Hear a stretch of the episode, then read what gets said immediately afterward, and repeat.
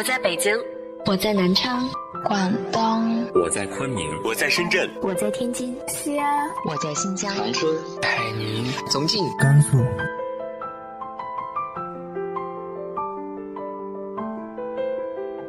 这里是 FM 幺八零八四，昨天的你的现在的未来，我是主播背着吉他的蝙蝠女侠。无论你在哪儿，这里都有我的温暖等你。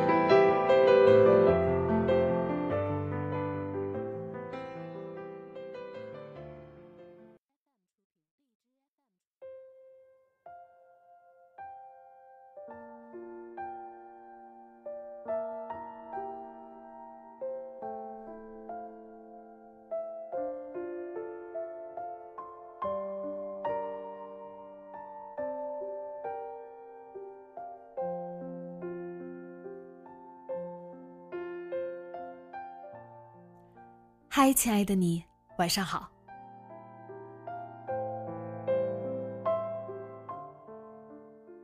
今天继续为大家带来的是来自于陆河的长篇小说《伤心诊所》。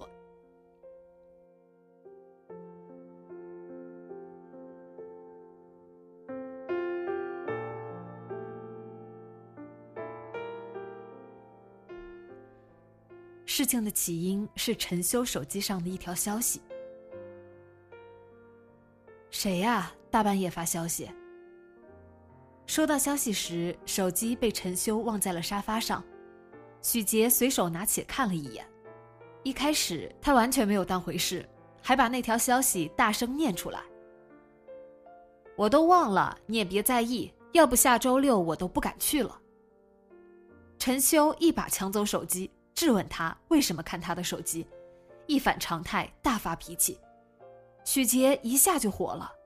结婚十年，他知道他的所有密码，没事就开他的邮箱玩他的手机，早就习惯了，从来没想过他在自己面前会有什么秘密。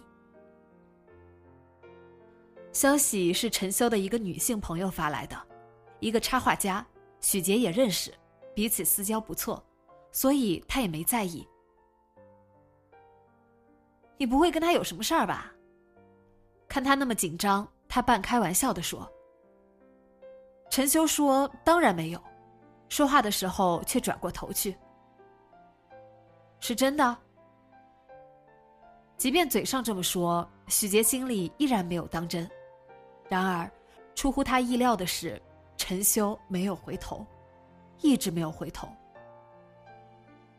那种感觉。就像你没事数着手指玩，一不留神却数出了六个。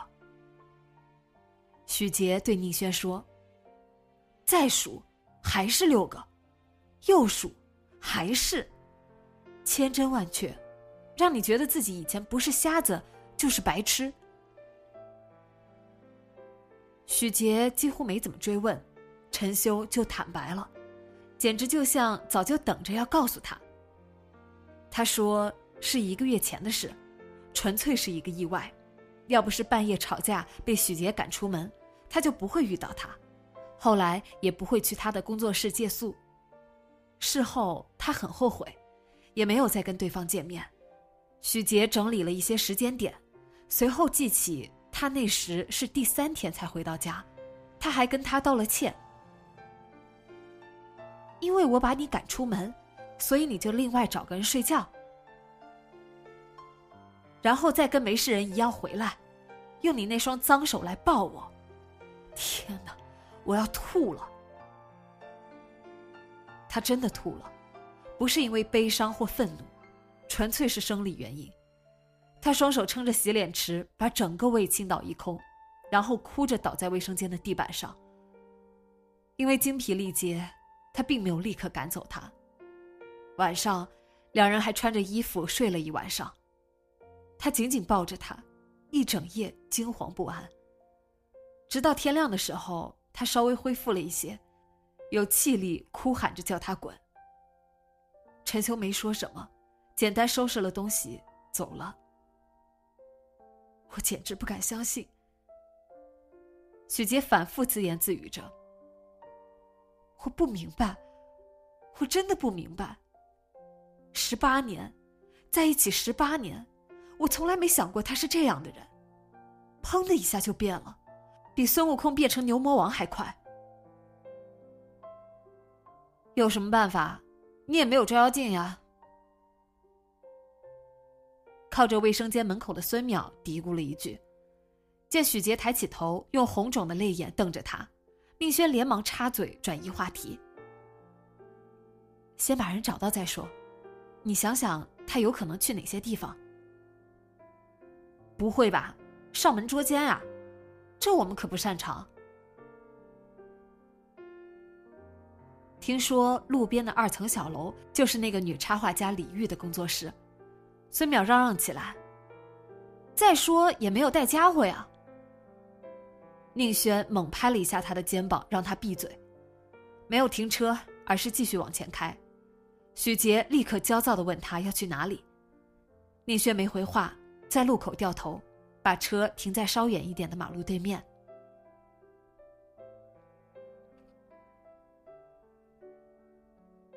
你真的觉得他会在这里？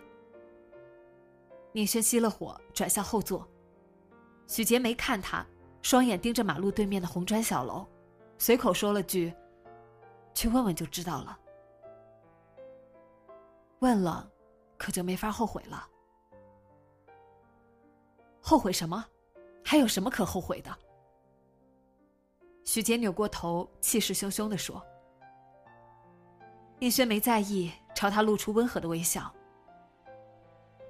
从他发的那条消息看，他们应该还没到你想的那个程度。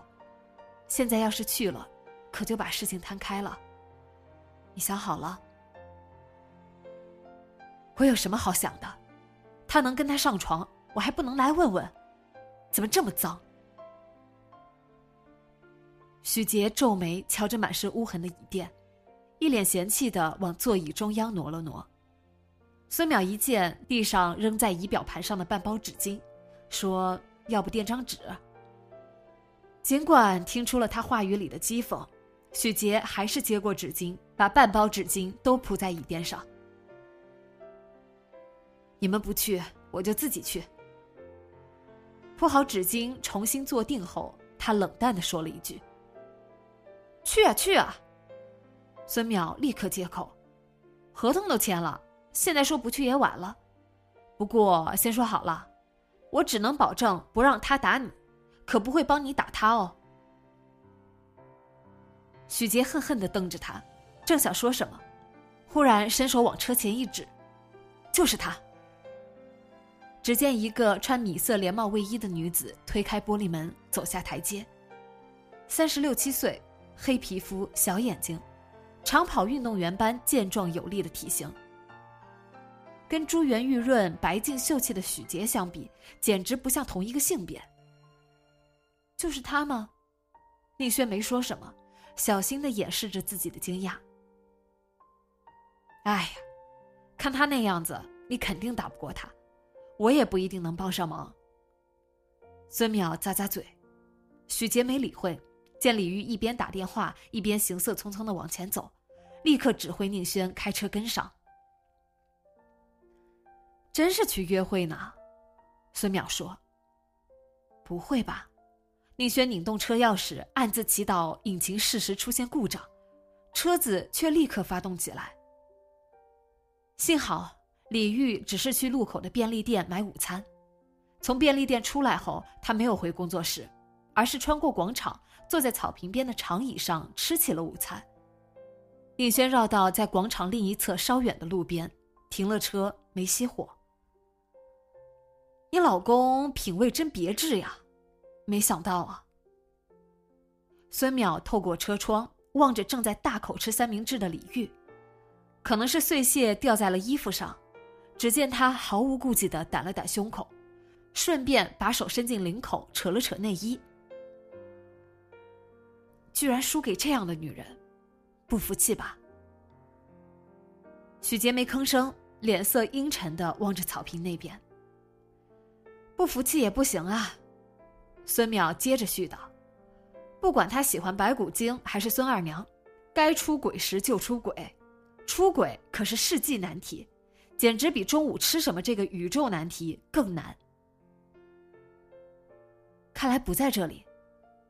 宁轩若无其事的转移话题：“我们走吧，再想想他会去哪里。”许杰说他不走，还让宁轩熄火，说要在这里看一会儿。宁轩本想劝他，犹豫了一下，还是顺从了他。将近中午，阳光强烈，才四月，天气还不算热，在狭小的车厢里坐了一会儿，还是觉得闷热。没多久，孙淼就开始抱怨，嚷嚷着肚子饿，要去吃饭。真好笑吧？谁想得到？一直默不吭声的许杰忽然开口，从草坪那边收回视线，靠到椅背上。他们都认识五六年了，我从来没有怀疑过，还经常跟他一起吃饭、逛街，暗地里我还嘲笑过他不会穿衣服。一个画插画的，连基本的搭配都不懂。不过，他人很好，脾气就像男人，我一直信得过他。就算他周末一整天待在他的工作室加班，我也很放心。他研究艺术史的，整天埋在一堆古画里研究来研究去，难得有一个聊得来的朋友，我有这个气量。没想到，居然真的。看走眼了吧？以为人家不是白骨精，没想到自己拿的是假的照妖镜。孙淼毫不客气的接了一句，见许杰哽咽了一声，张望左右，他歪了歪下巴，朝椅垫示意。许杰瞥一眼被充作坐垫的纸巾，转开脸，他又哭了，不过这次没有出声。不用哭啊，其实是好事呀。孙淼挠挠脸颊，换了一副语气，像是要安慰他。这种红颜知己最麻烦了，根除的办法只有一个，就是让他睡了他。说什么呢？宁轩忍不住喊了一声。实话呀，话糙理不糙，长痛不如短痛嘛。既然不离婚，忍过去就算赢。许杰哭得更厉害了。也顾不上洁癖了，扯出椅垫上的纸巾擦眼泪。宁轩照例没有安慰他，静静坐着，让他哭个够。我忍不了。过了一会儿，许杰抽噎着说：“说他从没有想过，一个能为他而死的男人，居然也会背叛自己。他一直以为自己的婚姻稳固的像一棵大树，树根扎得深入骨髓。”他们十八岁就认识了，上大学时随登山社团徒步穿越秦岭的时候，他差点滑下积雪的狭小石径。意外发生的那一瞬间，是陈修奋不顾身的往前一扑，把他挡了回来，而他自己则头朝下挂在岩壁上，差一点就掉下去。那时，他们刚刚恋爱，他觉得，就是他了。有什么感情比经历过生死考验更可靠？从十八岁到三十六岁，他们一起度过了人生中最美好的时光，所有的事顺理成章，一点也不折腾。他一直觉得自己很幸运，嫁给自己爱上的第一个男人，他也是他的初恋。完美的爱情，完美的人生。什么生死考验？纯属扯淡！给他一个红颜知己，那才叫真刀真枪，刀刀见血。孙淼不以为然的撇撇嘴，反正都靠不住，人都这样，通得过这个考验，不见得就通得过那个考验。你行了吧？林轩忍无可忍，我不甘心，我怎么也想不明白。终于忍住眼泪后，许杰哽咽着对宁轩说：“你帮我去问他，为什么要这样？”草坪那边，李玉已经吃完了三明治，正坐在那里发呆。即便离得这么远，也能看出他脸上的悲伤和落寞。不用问，也不能问。见许杰抬起泪眼，欲言又止。令轩接着解释：“看得出李玉应该是那种有幻想、没勇气、感情单纯的插足者。对这样自尊较强又被动的人，什么都不做就是最好的做法。从他发的那条消息的措辞看，他也正在试探中退缩。现在去刺激他，反倒会起反作用。什么反作用？我不怕。徐杰说。令轩说，被他一刺激，出于自尊或者为了自己辩护，李玉就不得不正视自己的感情，说不定反而决定放手一搏。根据我以往的经验，被自己的感情感动，认定自己是真爱的女人最难说服。哈，跟别人的老公谈真爱，哎，真爱无敌呀，结没结婚算什么？孙淼插嘴：“这是什么逻辑？爱情的逻辑。我以前碰巧也喜欢过别人的老公，我知道。”许杰略显惊讶，孙淼满不在乎的笑着点头：“混蛋爱情的逻辑，听起来很混蛋吧？可是你拿他没辙呀，觉得自己才是真爱的女人，都把自己当自由女神，要炸掉婚姻的墓穴。”解救被囚禁的男人，多悲壮，多浪漫，简直能感动死自己。关键是还没什么代价，容易的不得了，是吧？许杰哼了一声，哼也得承认，你几乎没有半点还手之力。这世道，搞破坏的人都肆无忌惮，所向披靡，而不管你想捍卫什么，都捉襟见肘，无能为力。听起来，你炸了不少墓穴。别提了，孙淼摆摆手，我没那么傻，今天炸别人的，指不定哪天被谁炸。关键是我有底线，还没有无耻到会给一个男人当帮凶，去消遣另一个女人的痛苦。听起来挺高尚的，是不傻。孙淼纠正道，狡黠的笑了笑。可不是每个小三都像我这么冰雪聪明呢，比如他。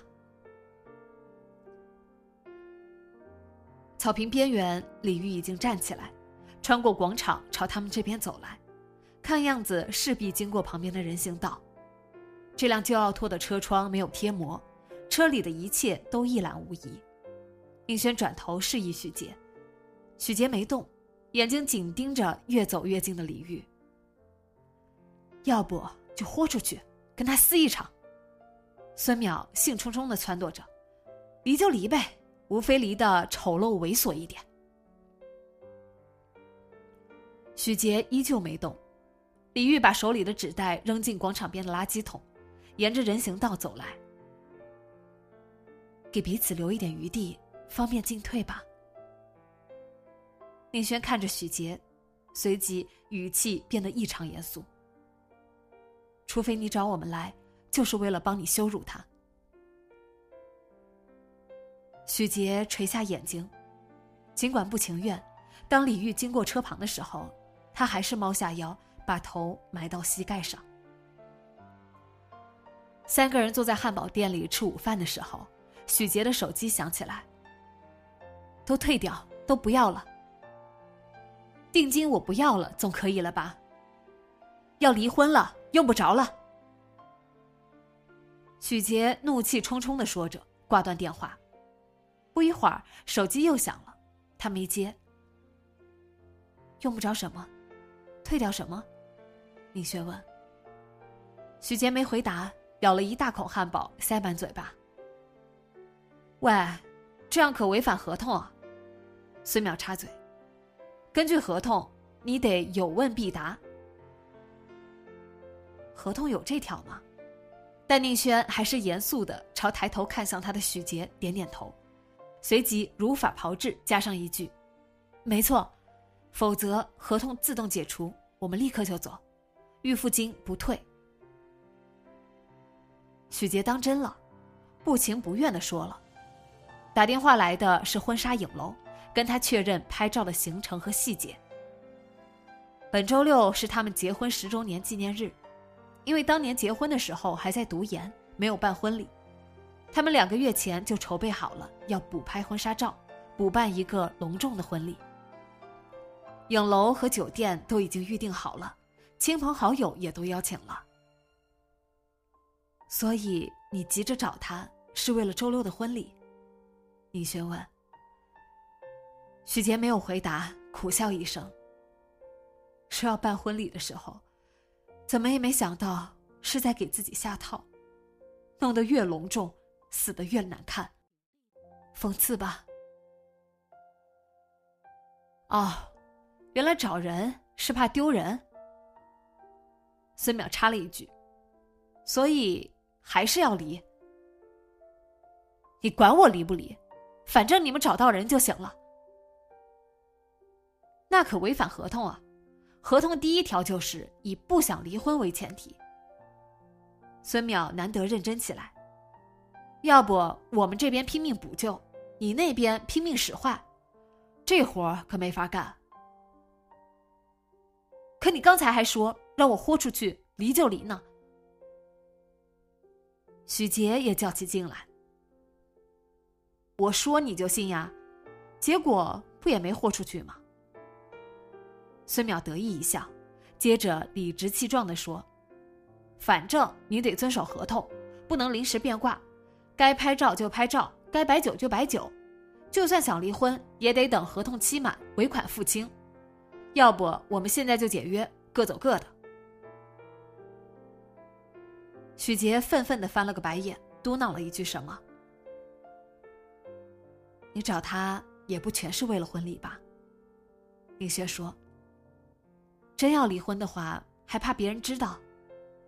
就怕弄得尽人皆知，结果不想离也得离。许杰没做声，这时手机再次响起。他看着屏幕，还是没接。宁轩正想劝他，坐在对面的孙淼一把抓起手机，许杰伸手想抢回来，见孙淼对着电话那头连声说好，又讷讷的缩回手。都说定了，我帮你选了那个什么复古唯美风格。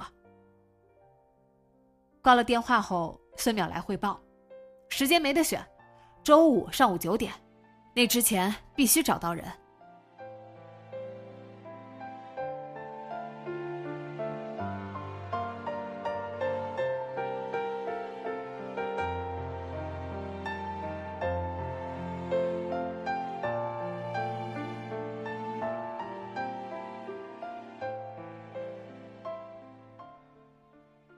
后面的故事下周三继续说给你听。